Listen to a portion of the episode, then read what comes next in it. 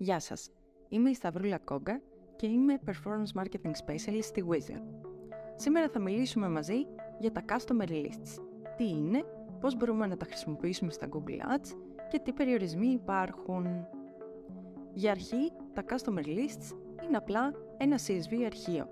Μία λίστα με δεδομένα πελατών σας όπως τηλέφωνο, email, διεύθυνση και άλλα, τα οποία μπορείτε να ανεβάσετε στα Google Ads και να τα ενσωματώσετε στη στόχευση των καμπανιών σας.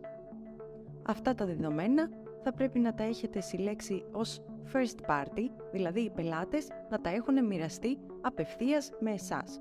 Για παράδειγμα, κάνοντας μια αγορά από το website σας, άρα έχετε το τηλέφωνο, τη διεύθυνσή τους και το email τους. Ε, για παράδειγμα, αν έχουν κάνει εγγραφή για να λαμβάνουν μηνύματα marketing από το site σας, εγγράφηκαν στο newsletter, ή για παράδειγμα από πελάτες που έχουν κάνει εγγραφή στο loyalty πρόγραμμα από ένα φυσικό κατάστημα. Ακολουθούν τρεις τρόποι με τους οποίους μπορείτε να χρησιμοποιήσετε τις customer lists στα Google Ads. Πρώτον, μπορείτε να τις χρησιμοποιήσετε σε remarketing καμπάνιες για να κάνετε cross-selling στους υπάρχοντες πελάτες σας με άλλο προϊόν ή υπηρεσία που μπορεί να τους ενδιαφέρει βάσει της δραστηριότητάς τους. Δεύτερον, μπορείτε να προσεγγίσετε ήδη υπάρχοντες πελάτες με ειδικές προσφορές και μηνύματα.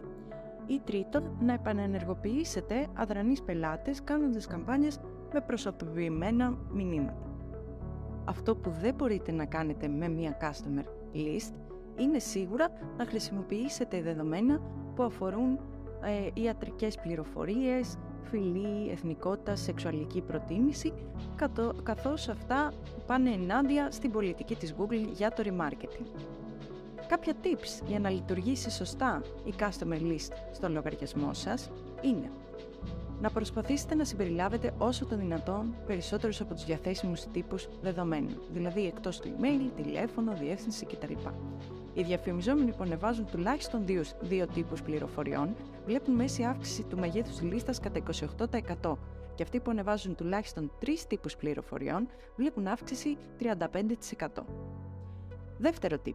Χρησιμοποιήστε το match rate για να δείτε προβλήματα στη μορφοποίηση της λίστας σας. Το match rate είναι το ποσοστό που βλέπετε αφού ανεβάσετε τη λίστα στα Google Ads και στην ουσία αναφέρεται στο σε πόσους χρήστες μπόρεσε να ματσάρει και να βρει η Google. Οι περισσότεροι διαφημιζόμενοι βλέπουν ένα 29 με 62% match rate στις λίστες που ανεβάζουν. Πάνω από 62% είναι το ιδανικό. Τρίτο tip. Ενημερώνετε συχνά τις λίστες σας για καλύτερα αποτελέσματα. Οι λίστες που ανανεώνονται παρουσιάζουν μια μέση αύξηση 17% σε traffic και conversions μετά την ανανέωση. Και τέταρτο tip, ανεβάστε λίστες χωρίς ιδιαίτερο segmentation και χρησιμοποιήστε smart bidding στις καμπάνιες σας.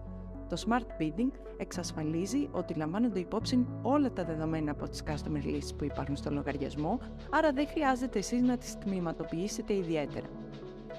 Τέλος, πρέπει να βεβαιωθείτε ότι η πολιτική απορρίπτουσα σας καλύπτει για να μοιραστείτε τα δεδομένα των πελατών σας με τρίτα μέρη και πλατφόρμες όπως τα Google Ads και φυσικά ότι έχουν δώσει τη συνένεσή τους σύμφωνα με τον κανονισμό GDPR που ισχύει στην Ευρωπαϊκή Ένωση. Αν θες να μάθεις περισσότερα για τις διαφημιστικές καμπάνιες και τη στόχευση κοινού στην Google, έλα στην Oakrants.